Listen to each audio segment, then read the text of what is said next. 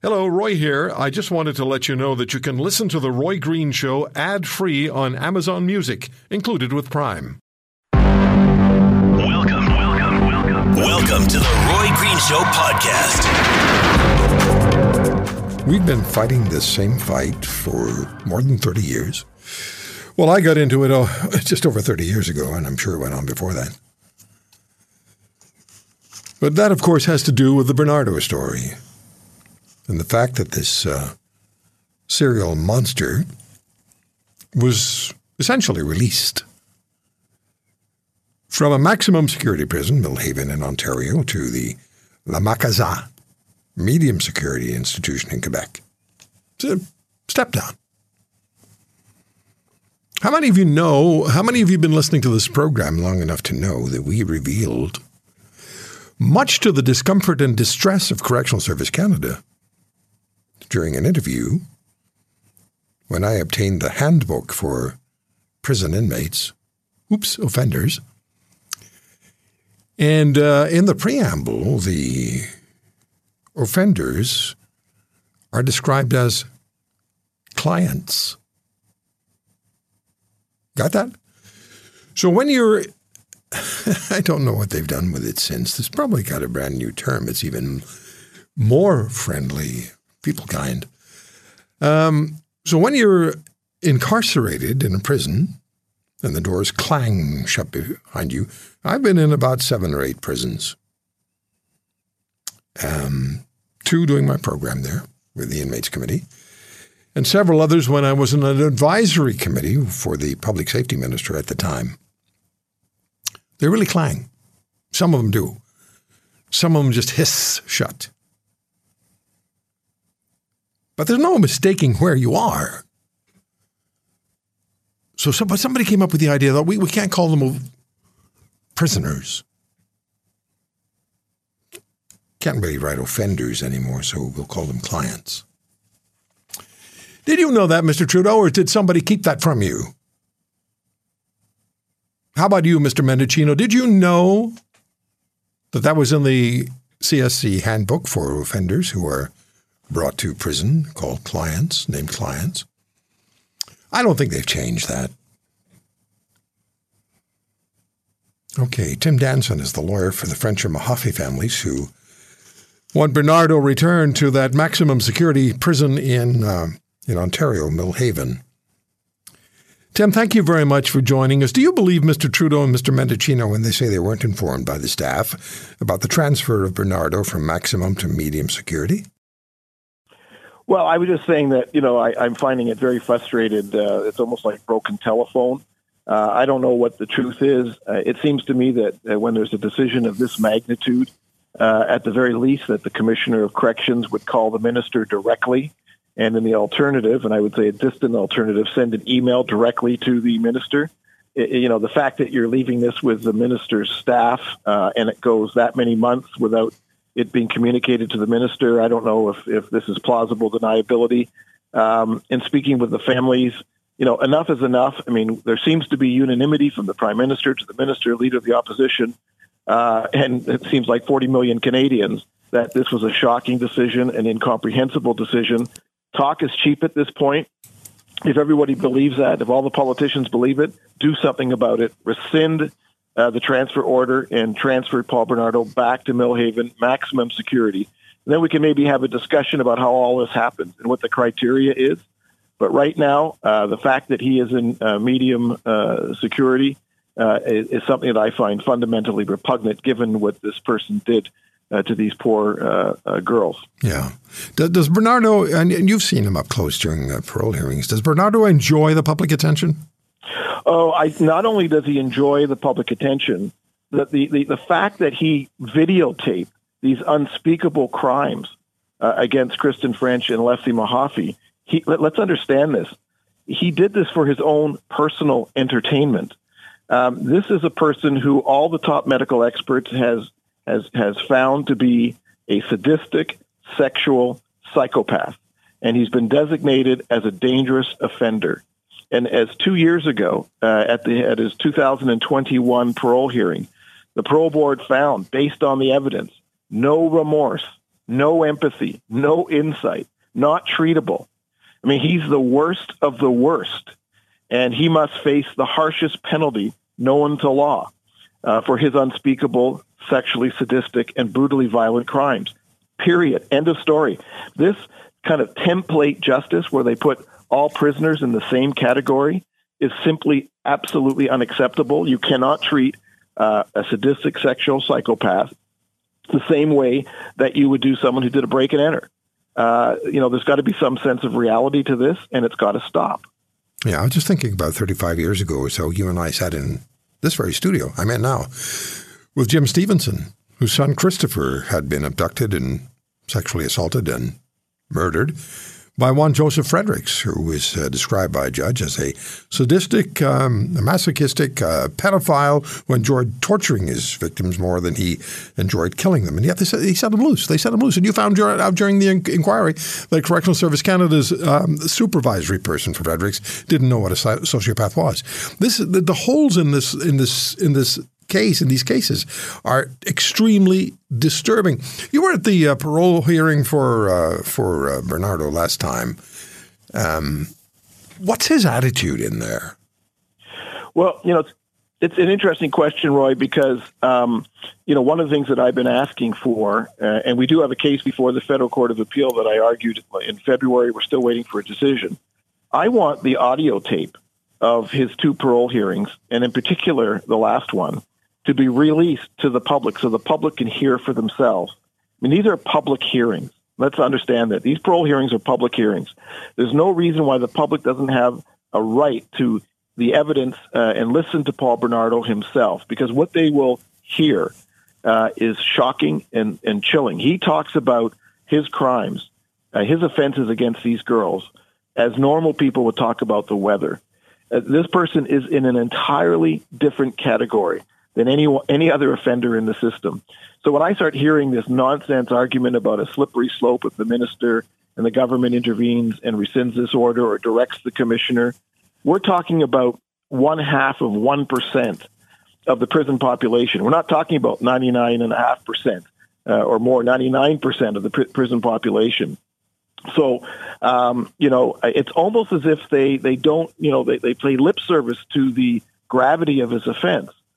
But for those of us who had, who unfortunately had to review and listen to these videotapes, yeah. uh, these crimes are so beyond unspeakable uh, that to treat him uh, in a way that he should have extra privileges when he didn't give anything, he, didn't give a damn about the privacy rights of Leslie Mahaffy and Kristen French. Um, you know, it, it's pretty startling. And and the other thing that's really concerning me here, now that we know that, uh, and I found this to be shocking, that the corrections, even though they didn't do it the right way, uh, informed the government uh, uh, in on March 2nd, and they waited effectively to June uh, to enforce their decision, so that it actually corresponds with the abduction uh, and the um, and the murder of Leslie Mahaffy. Leslie Mahaffy was abducted on on on on June 15th in the early hours, and and and she was killed today on Father's Day, and they decided that that this was a good time to implement this decision. If they have any sensitivity at all towards victims, um, when you come in within weeks to the anniversary dates of the murder abduction of their of their children, it would be April for the for the Frenches. They're in turmoil. And I'm not saying that the people at corrections did this on purpose, but what I am saying is they didn't even give it any thought. They weren't even thinking about it, yet they play lip service to victims' rights. This is a horrific uh, timing. It could not have been worse and I quite find, and it's just completely un- unacceptable. Tim, we've heard uh, repeatedly from uh, family members of, uh, of murder victims when they attend parole board hearings that they feel like they're irrelevant, like they're just a nuisance, and their victims' impact statements are said to be too long by the parole board. And if you don't, you don't shorten it, we will, and if you don't edit the content, we will. It's not about the victims. Uh, in in this case, it's really about, about Bernardo. What are they saying? What what's the official um, explanation for the move from maximum security to medium security for Bernardo? In other words, what are they trying to get away with? Well, you know, I mean, I find this really, really disturbing because uh, uh, uh, that's the exact question that I asked uh, when I was advised that they, this transfer had taken place. And they said, we cannot tell you because of Paul Bernardo's privacy, privacy rights, course. which just is, is just unacceptable. And I've said it before, and, and Roy, you and I have talked about this. Uh, under the Privacy Act itself, the government is required to do a proportional and principled uh, evaluation of the public interest against the particular privacy interest of the offender in question. But they don't do that. They do it at large. That's why I say it's like a template application of the law. So I want to know exactly, and I, we still don't have an answer. Tell, you define, that is Corrections Canada, you define exactly what the privacy rights Paul Bernardo has left that are so important, so monumental that it trumps the uh, the public's right to know because the law requires you to do that, and they're not doing it. As far as I'm concerned, they're breaking the law, and and and the government needs to jump in. And if they feel there is a lacuna or loophole in the law, change it. People like this, we don't have capital punishment. That's not a problem for me, but but they but at least he should be experiencing the severest punishment that we can we can met out, and that is life means life in maximum security full stop, end of story. This person doesn't deserve anything more than that, given the specific, horrific, unspeakable crimes that he committed. What, what are your and the French or Mahaffy family's concerns about how far Bernardo might move in a step down direction toward prison gates? You know, a lot of conversation about whether or not he could ever be considered for any kind of day parole. And uh, right now it's incon- you know, he, he couldn't consider it. But this, this move to the um, uh, medium security prison has me concerned because that's the route Karla Homolka uh, took. So, uh, what are your concerns in that regard, if you have well, any? Well, I do because I've I've been doing this for 43 years and I've seen. I hope this is not the reason, but the problem is when they when they when they rely on secrecy and don't tell us the basis for their decisions, uh, it, it, creates uh, cynicism and, and, suspicion. But we do know that it is it is a it is a it is a process that Corrections Canada and case management teams follow all the time. Is that they cascade the offender through the system from maximum to medium to minimum to enhance their chances uh, for parole. I hope that's not what they're doing here, but we need to get to the bottom of this, and we've got to know what the criteria is. My view is is that when we do get the, when they do disclose the criteria, it will be it'll be completely focused on rehabilitation. Even though the experts say Bob Bernardo it, it can never be rehabilitated, he cannot be treated. There is no cure for sadistic sexual psychopathy. I, you won't find an expert in the world to say otherwise uh, and and they they kind of ignore the punishment factor. And and uh, you know I go back to the decision of the trial judge then Associate Chief Justice Lesage who then became our Chief Justice. One of the most experienced and distinguished and quite frankly compassionate judges this country's ever seen. And he made it clear that Paul Bernardo is to spend the rest of his life in jail never to see freedom again in a maximum security institution that he cannot be treated and that has not changed. And that was the same record. That was in 1995 when he was declared a dangerous offender. But just two years ago at the parole hearing, the facts had not changed. So what on earth is is their new criteria? I mean, what what what do they think? What are they going to say happened in the last two years that didn't happen in the previous thirty years? Right. You can't treat these guys. No, as I said earlier, no remorse, no empathy, no insight, nothing. They can't be treated. And we're doing this guy a favor, giving him more privileges. Uh, that's not justice. That's just not justice. So I uh, I came across this uh, interesting story. You know, there's a lot of military talk, of course, with uh, Ukraine and Russia, and Ukraine has launched its counteroffensive now against the Russians, and tough slogging ahead. And uh, Western nations, NATO nations, have delivered billions of dollars in arms, sophisticated equipment to Ukraine. Canada has pitched in. Uh, we sent. Um, Leopard tanks, we are sending some more. I don't know how many we have left here at that point. Uh, we, we don't really have a well stocked military. And we don't have a military that's, well, the, the, the, men and the women in the military are ready, but they don't have the equipment that they require. It, should, the, uh, should we become uh, um, the targets of another um, major nation? Now, I know we rely on the Americans, and uh, the Americans to come and protect us. The Americans will protect their self interests, and we should be well equipped and ready to defend ours, at least to make it a uh, make another nation, the Russians, Chinese, whoever it may be, make them think about it. You know, it's like the Swiss. The Swiss, uh, it's like a hornet's nest in, in the Swiss Army and the Swiss, Swiss, Swiss Air Force. They're neutral, but uh, all their mountain passes are mined, and they have uh, tremendous gun emplacements in the Alps. And somebody uh, once said, "Yeah, you can get into Switzerland. The big problem you're going to have is getting back out." Uh, well, and now we have the story that uh, NATO is engaged in a massive air um, exercise in Germany with NATO nations participating, more than two dozen. They got a couple hundred aircraft, and guess who's not not going to be there? Wasn't there now? We're not. And I may be too cynical, but I just don't think we can be there because we don't have the aircraft that are required. We have uh, CF-18s, which were introduced in uh, 1983, I believe, which was the same year that the MiG-29 was introduced. And that's the plane that Ukraine has that they're desperately trying to up, upgrade from so they can fight the Russians on a more even, a level playing, uh, playing field, battlefield. There's so much at play here. And it's our way of life, and we have to be able to secure our way of life, which has been the consistent message of Vice Admiral Mark Norman, former Vice Chief of the Defense Staff, former Commander of the Royal Canadian Navy. The Admiral joins us. Admiral Norman, uh, happy Father's Day. Thanks for taking the time. Well, uh, thank you, Roy, and to your listeners and all the fathers out there. Thank you for bringing me back on the show. Well, it's always a, an honor to have you with us because we know we get we get it straight from you and uh, when I first saw that we're not participating in the NATO air exercise, I thought, well, I wonder why. Because the CF-18s, they're they're impressive when nothing else is in the sky with them. But if they're up against fifth generation fighters, then whether it's in exercises or heaven forbid combat, well, I'm protect us. Um, they're just out. They're out. They're out. They're outclassed. They're outgunned, aren't they? Well, yeah. I mean, as you said in your introduction, I mean, we're looking at a 40 year old aircraft. And right. uh, I, I, think that that's um, not really the, the primary uh, driver behind this decision, however. It, sadly, this is a function of uh, lack of capacity, both in terms of the actual numbers of aircraft that are uh, operationally available and the people that are necessary to both fly them and maintain them.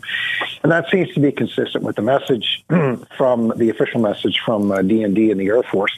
My instinct is that uh, they would have liked to have been part of this, um, but that uh, it just wasn't possible.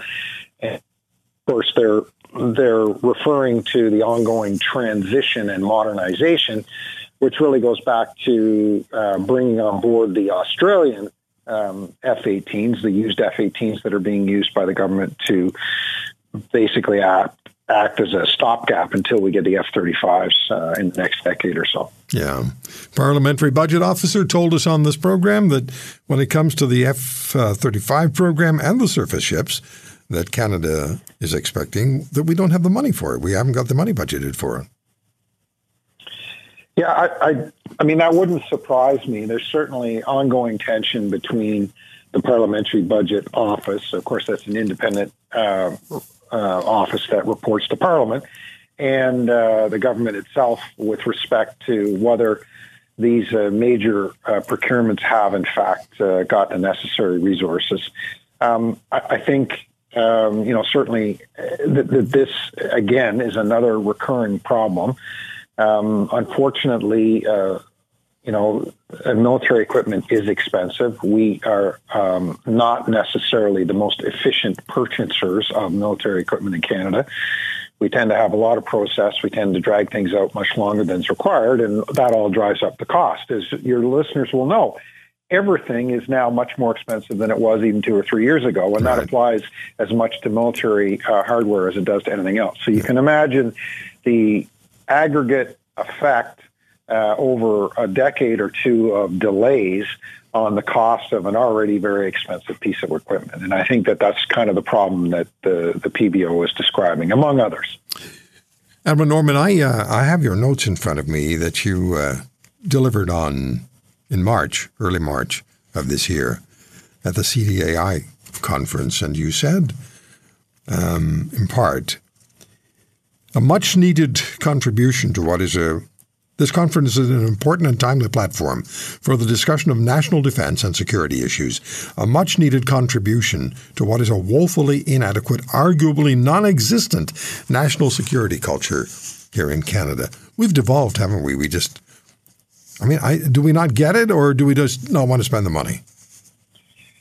I think it's a combination of things, uh, Roy, and, and unfortunately, you know, th- th- my comments, I, I, have, I don't regret them at all. In fact, I stand by them. I think they're even more applicable now, a couple of months later.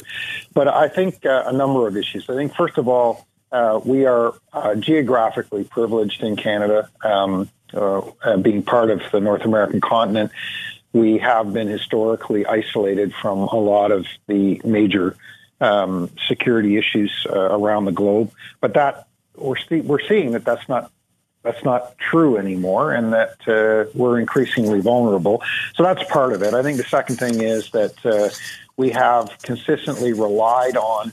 Um, the benevolence, the generosity of the United States uh, to defend the continent, and therefore we've done the absolute minimum necessary to uh, to you know contribute. And uh, and the third thing is, I, I, I genuinely believe that that uh, there is a sense um, of other priorities, which is important and completely understandable. But uh, the the notion that um, those other things um, should come at the expense of security and defense, well, that's that that's a bit mis, misguided in my opinion. Because if you don't have security and defense, all the rest of the stuff uh, is potentially uh, uh, at risk. But that's the view of a, a retired uh, military person. Well, all we have to do is look at Ukraine. And if we consider Ukraine was a beautiful country before the Russian invasion, cities much like ours, uh, way, of, way of life much like ours, that changed with a military invasion. And they're now fighting for their lives, desperately fighting for their lives, and they're they're fighting, I think, heroically. But but you've pointed out, and you just said it, national security. Looking at your notes from that uh, March speech, national security is much more complex now, and it goes well beyond the traditional considerations that, that have allowed our leaders to naively rely on our physical isolation from many of the threats of previous decades. Canada, however, is no longer immune to events on other sides, other side of the world, and nor is our way of life guaranteed simply because of our proximity to the United States. We like our way of life. We love our way of life, Admiral, all of us but there's a cost, and there's there's a requirement to be ready to defend it if it becomes necessary. And we and you and I have talked about this on the air. We have uh, we've become rather lax at that. Well, yeah, and and certainly, and that that's why I was raising the raising the alarm in essence, and mm-hmm. and others are are trying to do so as well. Um, and I think you know for your listeners, that the important the, a distinction that I try to make, and because I, I think it is really important, is when we look at the events in Ukraine and, and the, the sheer horror of what's happening, I mean, the country's being destroyed, people are being murdered, um, and this is all in the interest of ideology. And th- this is where I, I think um, the rubber hits the road, to put it crudely. Um, and and so I do not believe that Canada is going to be invaded in a traditional sense. I think that there are physical threats to Canada, mostly to do with um, the, our proximity and sitting between Russia and the United States. That's another discussion. What I'm really concerned about is the underlying um, ideology that is essential to our way of life. The notion of um, rules-based order, the notion of uh, free uh, free trade, you know, economics, all of these things that have have defined our wealth and our um, overall um, health as a nation uh, over over you know the last several decades, certainly since the Second World War, and that's under threat. And it's under threat by countries like Russia and countries like China, who do not see the world order in the way that we have um, and our allies have um, for for our adult lives and, and, and certainly beyond. And their their goal in all of this is fundamentally is to reset the global order uh, in in their interests, uh, in in their vision. And this is what's playing out. And Ukraine is a tangible and and frightening example of the lengths to which uh, these countries are prepared to go to to basically uh, make things work the way they want them to work. Admiral, how do uh, how do our allies view our lack of uh, presence or absence for something like this massive air exercise in Germany? Yeah, it's a good question. I, I think it's a mixed reaction to, depending on who exactly you're talking to. Um, and I, I, think it's useful, you know, given this week, um, the, you know, the government's just announced that we're putting a squadron of tanks into Latvia.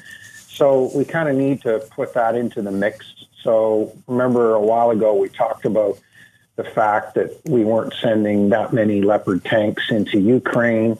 Um, and I guess we now have an indication as to why um, we were holding back because we've now sent um, 15 tanks into Latvia, which is a good thing. It's a good thing for our contribution to the eastern front of NATO and our forces in Latvia. They need that heavier armor as part of uh, their own force protection. But but why do I say that? Because I guess it really depends who you're talking to um, my instinct would be that, or my sense would be that Latvia and other countries like that would be looking at Canada's ongoing contribution and saying that's a really good thing. I think some of the more substantive allies, and we've got to recognize that everybody's the same in NATO, but some are bigger and stronger than others. Um, some of them would be looking at Canada and, and and probably wondering why, and they'd probably be somewhat disappointed. I think really that the issue in your question is we are um, becoming increasingly inconsistent. And, and I think that that is probably the, the underlying concern. We, we like to use politically the argument that one of the reasons why um, you know Canada sh- it pushes back on the two percent contribution to NATO um, is because we we make the argument that we're always there, we're always contributing, and therefore um, our our contribution should be viewed slightly differently because it's not just a numbers game with respect to uh, finances. And this was alluded to in that article by uh, John Ivison. So you know that's a long way of saying it really depends, but but the overall trend is probably not good. But if you're in Latvia or you're you're um, got anything to do with um, ready forces uh, or managing ready forces on the eastern front of NATO right now, you're probably very happy that Canada is there and Canada is contributing, and that we've just upped our game with a squadron of tanks because that that that will make a difference on the ground there. Um, God help us if if they are required beyond just uh, being part of a deterrent force. Right. Uh, one of the points we've been making for years is that uh, politics should, should not be engaged in healthcare uh, is it fair to say that uh, politics should not be involved, and I mean all party politics, should not be engaged in, in, in determining security uh, and, and the military capability of this country? Yeah, absolutely. And I think that that's a really uh, useful uh, comparison because it's useful for a couple of reasons. One, your uh, your listeners can obviously relate in, in in terms of day to day uh, challenges to the state of the healthcare system and the fact that um, you know it needs it needs a significant um, boost and, and and it needs help, and that throwing money at it isn't necessarily the solution if it's not properly set up and it's not the processes aren't there. You know, it, it, if it, if it's not working the way it should, throwing more money at it isn't going to make it better. Although that's part of the problem but we need to fix it before we start spending more money on it, if you follow my thought process. And that's a very, very similar thought process. I think the other thing that's useful in that comparison is that um, when, when we politicize issues like that, um, we, we become distracted by the politics of the issue.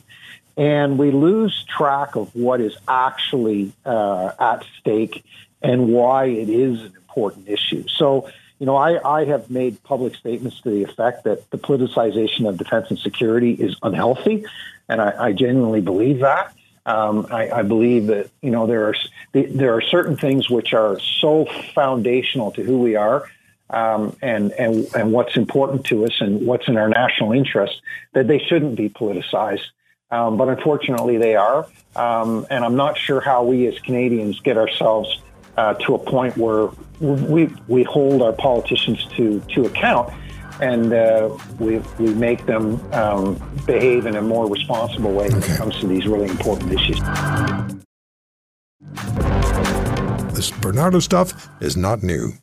Now, neither is our Beauties and the Beast segment, but it's been a while since we've had one because I took an unexpected, unscheduled leave of absence, and uh, I was so looking forward to uh, having Catherine Swift back with us, president of the Coalition of Concerned Manufacturers and Businesses of Canada, the former president and CEO of the Canadian Federation of Independent Business, Linda Leatherdale, vice president of Cambria Canada, former money editor of the Toronto Sun, Michelle Simson, former Liberal Party MP and seatmate to Justin Trudeau, I love to say that, in Canada's Parliament. Uh, also a member of the Access to Information, Privacy and Ethics Parliamentary Committee. That must have been fun. Um, uh, yes, it was. Yeah. And I actually, what was interesting about it is I served on that committee with Pierre Poilievre. Oh, did you know? Yes, he was on the committee as well. Well, we'll have to talk about that one day. Yeah. it was how, interesting. How are you, Michelle? I'm just fine. And more importantly, I'm so glad that you're fine. Thank, well, I'm not fine, but. Uh, better. I'm certainly better. Yeah, I'm, it's the the illness is being managed, and it's being managed effectively. I have, uh, I'm, I'm medical professionals taking great care of me, so I'm very lucky. Great. Yeah. Linda. All right. Leatherdale. Oh my! It's just so nice to be back on with you, and I echo what Michelle says. You know, you were sorely missed, and it's so great that, to have you back. And I thank you for all the personal support that came from you throughout. Thank you. and you supported my baby girl through her episode. So thank you, Roy. And we're all behind you. The beauties are behind you 100%. Thanks. I got all sorts of emails from Catherine. How you doing? How's it going? How can I come over and help you out? Um, Catherine, it really meant a great deal to me. Thank you. You've been a great friend for many years. And uh, I'm so glad that you're back, and I'm glad I'm back, and, and, and we're all together. The beauties and the beast. How could we separate this thing? Well, we could all sing "Kumbaya" if you like, Roy. But I'm just sure. Go the ahead. Beast is back. Go ahead. Go ahead. I'll join in for the second chorus. okay. So the idea here was, I knew you were going to say something like that. Um, the idea here was that I would ask the three of you, and, and not ask for any input uh, from me, what issues are first and foremost on your mind? So let's go in that order we started. Michelle, let's start with you. What's what's first and foremost on your mind about the issues circulating, percolating in this country? Uh, well, I, I'd have to say it's probably the same for probably all of us. This latest fiasco uh, with the uh, Paul Bernardo affair, it was really disturbing, uh, not just on its face, but the fact that it was poorly managed and poorly messaged.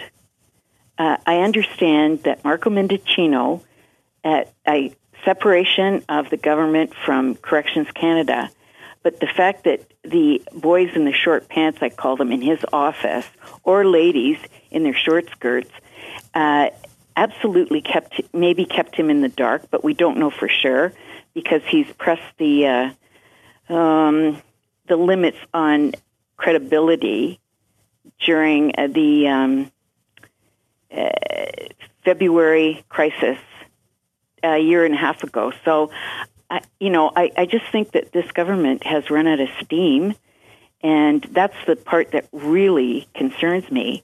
That they just, with the support of the NDP, have become so arrogant and lazy. Uh, we're all paying a price. Yes, we are, and they'll want to know how the steam was created. When you said they ran out of steam. Well, I, I, think the fact that I think they're just sailing along because Yeah. they've got uh, Jagmeet Singh's support That's right. That's right. They until do. 2025. So it's like they're on an extended holiday that they figure, oh, well, no matter what happens, we can't be brought down. Okay, so Bernardo, for you, Linda, what's the issue for you? Wow. Well, thanks, Michelle, for hitting Bernardo. That definitely is. But I just looked at a whole bunch of the scandals under Justin Trudeau. And I can't believe, Roy, seven years in power and scandal after scandal. I'm just going to name a couple of them. You know, blackface scandal, the We Charity, uh, the trucker convoy. That's a huge one. And $6,000 a night for hotel rooms. Um, the vacation scandal, the ethics commissioner. Come on, Justin and his gang have broken broken our conflict of interest rules, laws so many times my head is spinning. And then now we've got, as you know, we have your back during COVID and sending out CERB checks and everybody was in the money. And then all of a sudden now with high inflation, families are just up to their eyeballs in debt, can't afford to put food on the table.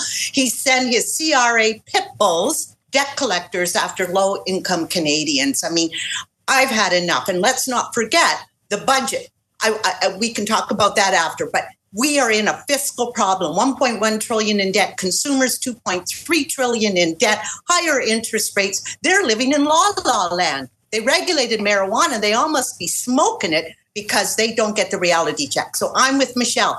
Come on Singh get rid of this rotten deal and let us go to the polls. We need it now. On, on July the 1st, the Clean Fuel Standards Act, or whatever it is, is going to, is going to, is going to, is going to raise the, uh, the price of gasoline and fuel in many provinces by 14 cents a litre at one shot. Catherine, uh, and what's on your mind?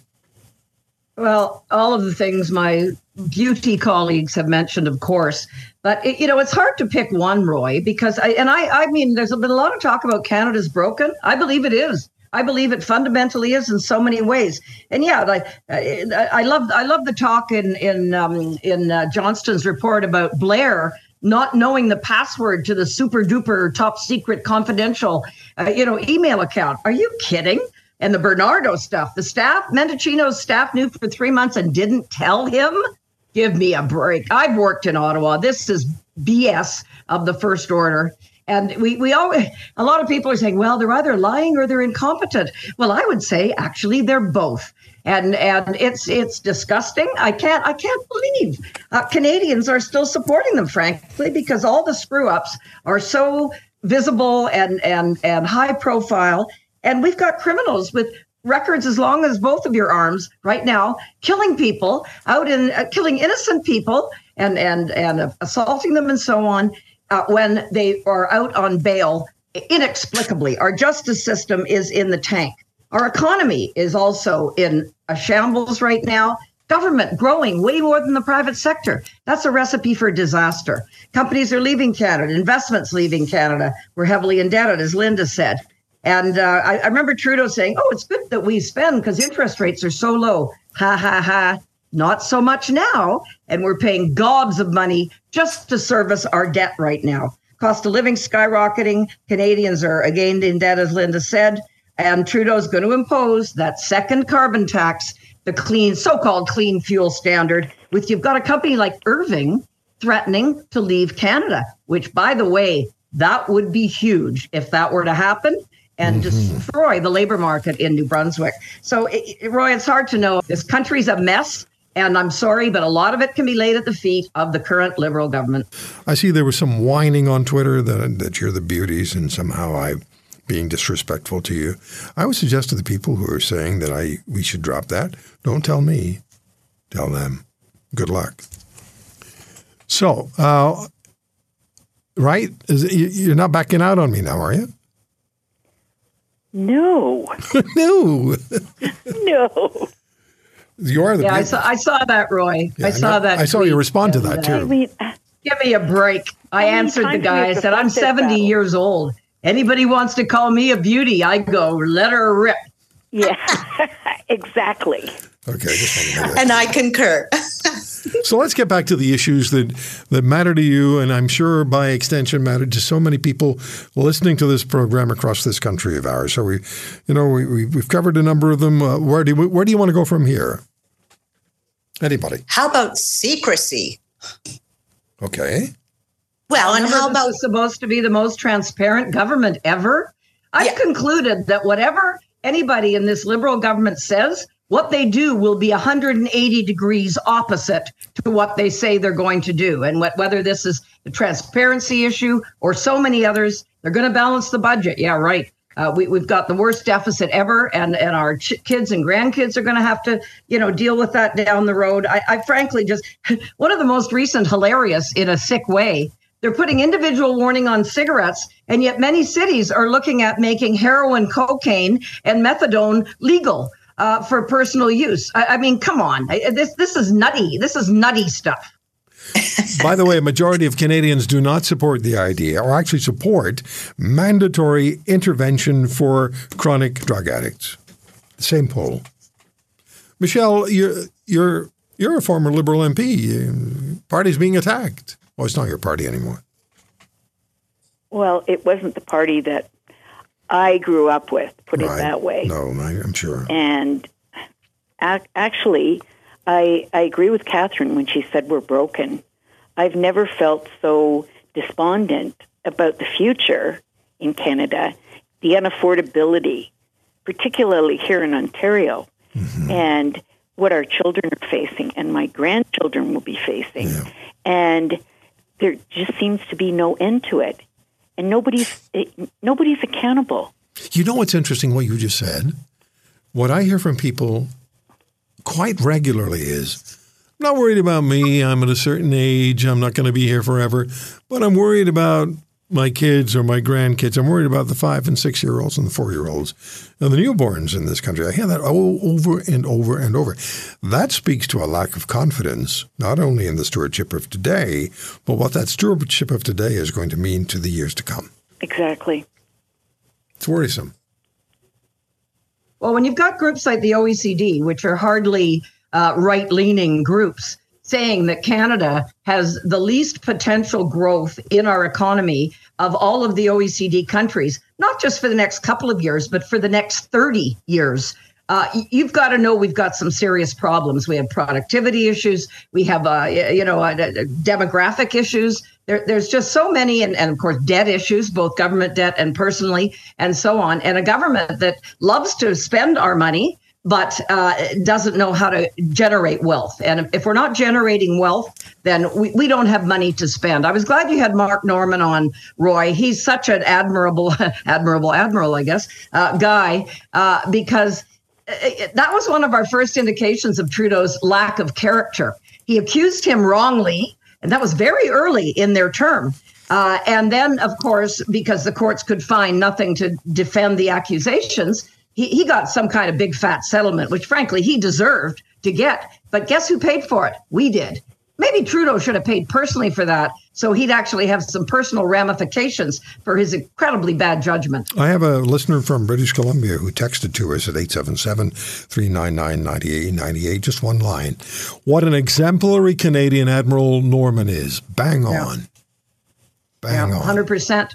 Well, I've met the man. My coalition, we honored him at one of our uh, gala dinners a few years ago, and he's a quality guy, and his wife's a lovely lady too. So I, I, I remember meeting them and, and really being impressed. And for his, his notable, you know, career to be shot down by such an incompetent politician is a disgrace. And all Because Canadians and, be- and be because ashamed. because he brought in a supply ship that the Canadian Yeah, Navy well, I required joke- and brought it in on time and under budget.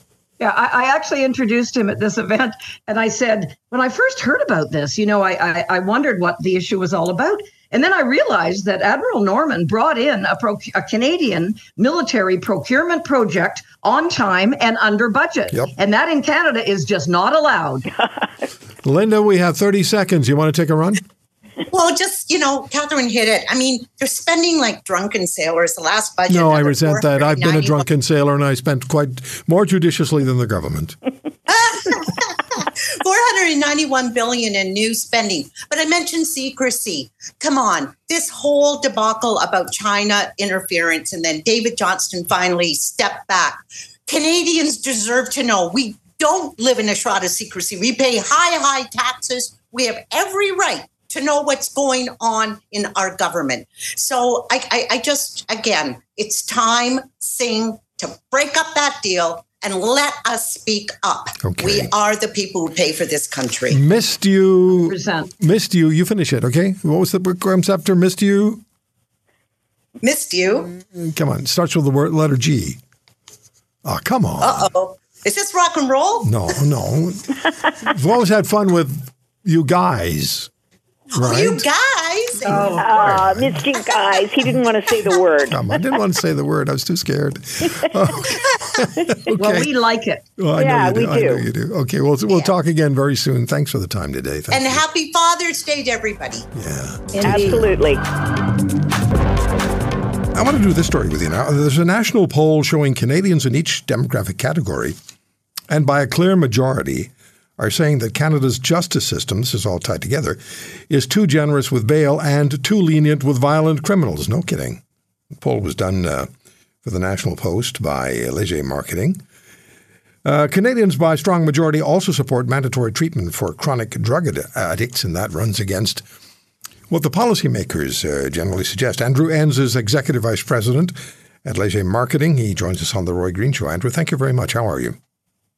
I'm I'm doing well, Roy, and I appreciate uh, being on your program. Yeah, good to talk to you. So, we have, uh, as I look at the results of the poll, we have the policymakers and the people who make the decisions in Parliament on a collision course with public opinion, and a very significant collision of course because you have up to 80% of Canadians in all dem- demographics saying the same thing. We don't, we don't like it. We want to change. Give us the fundamentals on the issue of, of bail, what concerns Canadians, and as well what concerns Canadians as far as the treatment and the release system for violent offenders is concerned. Well, for sure, uh, Roy, and I think I'll, I'll just go back, uh, you know, one step. Uh, we we did a poll back in April at Leger that just asked how people, how Canadians are feeling about sort of violent crime and and the incidents of crime in their community, and and we found over sixty percent saying things were getting worse. So in this poll that uh, that we want to talk about now, we actually went in and looked at sort of, well, what are some of the things that that governments are, are doing to make things better, and, and how do Canadians feel about that? And as you noted in your introduction, um, there is a bit of a disconnect in the sense that some of the things that we hear a lot about in terms of measures that that are uh, going to help things, quite frankly, are running counter to how Canadians feel about um, what they think is necessary. And if you take the drug situation, which Canadians uh, in our in our Leger poll said is a is a is a serious issue uh, in their uh, you know in their community. Seventy two percent said it was a serious issue. Um, you know their remedies for what they wanted to see done is certainly a lot more of of finding those that are that are selling uh, you know trafficking drugs in their community, uh, more aggressive policing. Um, to your point, um, you know in Alberta, I think they're trying this. Roy, where they're where they're looking at involuntary treatment programs, which many people don't agree with, but have to say the public is is uh, is seems to be in aligned with, and not just in Alberta, but but really across the country with respect to wanting to uh, to uh, you know uh, really see some aggressive action in terms of Yeah, and Andrew, what that points out to me is that people are paying attention to the decisions that are made in provincial and federal legislatures, and they're they're challenging it. You your, poll shows that, and look, uh, you've got seventy nine percent of the Canadians who surveyed on violent offenders saying there are too many repeat violent offenders being offered bail 79%. 78% agreed with this statement the justice system is too lenient on offenders who are found to be guilty of committing a violent crime. It's I've said this it's almost become a joke but it's not. It, you would have difficulty convincing 79 or 78% of Canadians to agree that today is Sunday. So when they're you know when they're when they're in agreement on these two salient pieces of concern with the justice system, that speaks volumes, doesn't it? Well, it does, and and and, and it's. I think, look, you know, it's a problem for for policymakers because um, people are starting to. When you see these sorts of numbers, I I read into these numbers that there's a lot of frustration that there just seems to be a repeat of stories or you know they they go down streets they see large encampments they see people uh, um, you know just milling around they there's there's horrific incidents of violent uh, violent crime that that are Later on, we learn that it, they're being perpetrated by an individual who's who's uh, on probation or on bail, and it's over and over. And I think you, you, there's a frustration, and I think the concern. I think if you were a policymaker, is does this lead to a lack of faith in the system? Because that that is not a place where I don't. I think policymakers want to end up. Uh, you know, uh, in the future. No. Um, again, you've got 79% saying that uh, bail is too easy. Too many repeat of violent offenders are being offered bail. And 78% saying the justice system is too lenient on offenders who are found to be guilty of committing a violent crime. We have just in the last couple of weeks here been speaking to people I've known for years whose families have been subjected to, to murder. There, in one case, five-year-old child. In another case, the the, the parents of uh, former Team Canada and NHL goaltender Don Edwards. And uh, you know these the, the violent criminals have just have been released. Yeah, they've done time, but should they be out? The majority of Canadians would likely say no. Um, what's the, what did you hear about strengthening the bail provision? Well, it's interesting. Again, like we see with with the you know their approach to sort of dealing with people addicted to illegal drugs, and uh, you know people are prepared to push you know push the envelope. We found uh, we we asked uh, you know a question. Um, you know, do you agree or disagree with this statement? I'm in favor of restricting bail, even if it could potentially lead to challenges on the interpretation of our Charter of Rights. Seventy three percent agreed with that.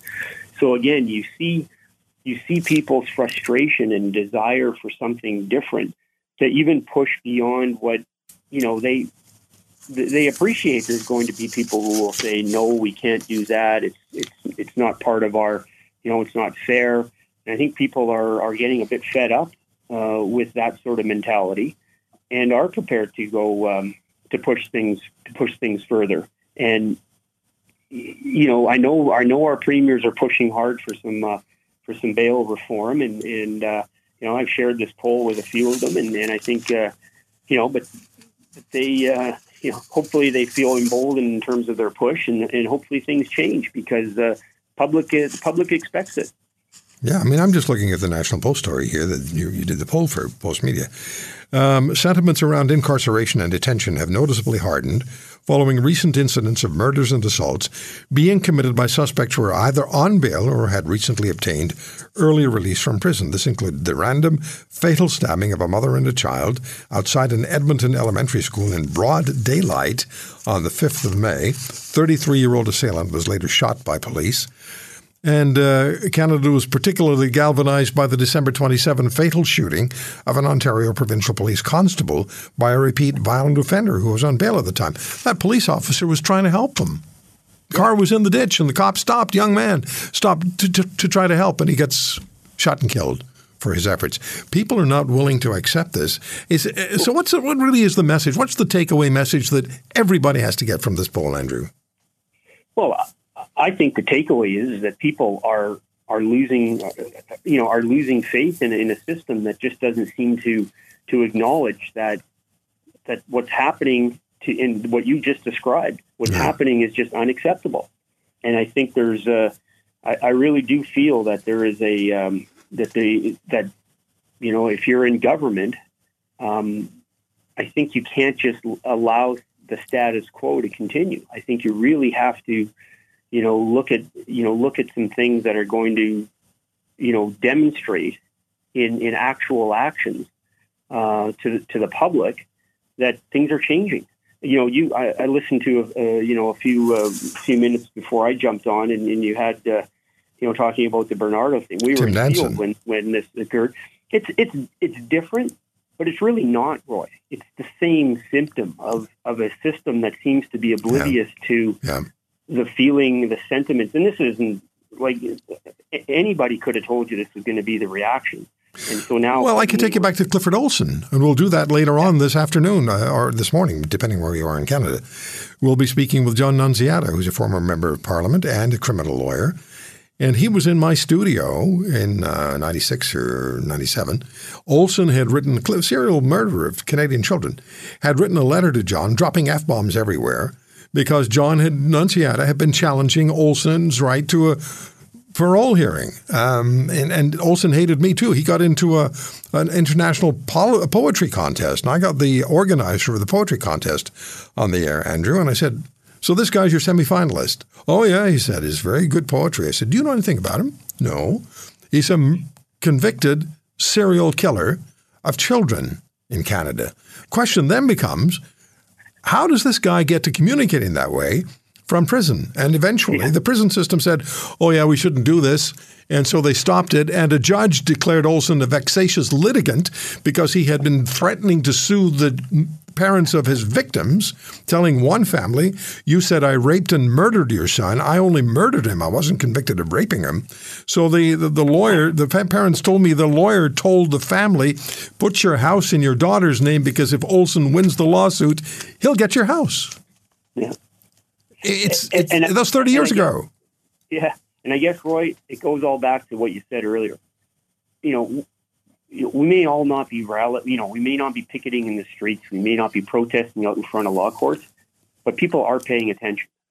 It shows up in our poll. And at what point does, um, you know, where does it all lead to if nothing changes? I guess I, I don't know the answer to that. Yeah. But I think the point is that uh, these sorts of numbers, uh, you don't see quite, you don't typically see in Canadian public opinion on many issues. No. Um, but uh, but we're seeing it on this uh, and pretty consistently, and I think that's um, you know that's that's a, that's a big takeaway. Thank you for listening to today's podcast. If you want to hear more, subscribe to The Roy Green Show on Apple Podcasts, Google Podcasts, Spotify, Stitcher, or wherever you find your favorites. And if you like what you hear, leave us a review and tell a friend. I'm Roy Green. Have a great weekend.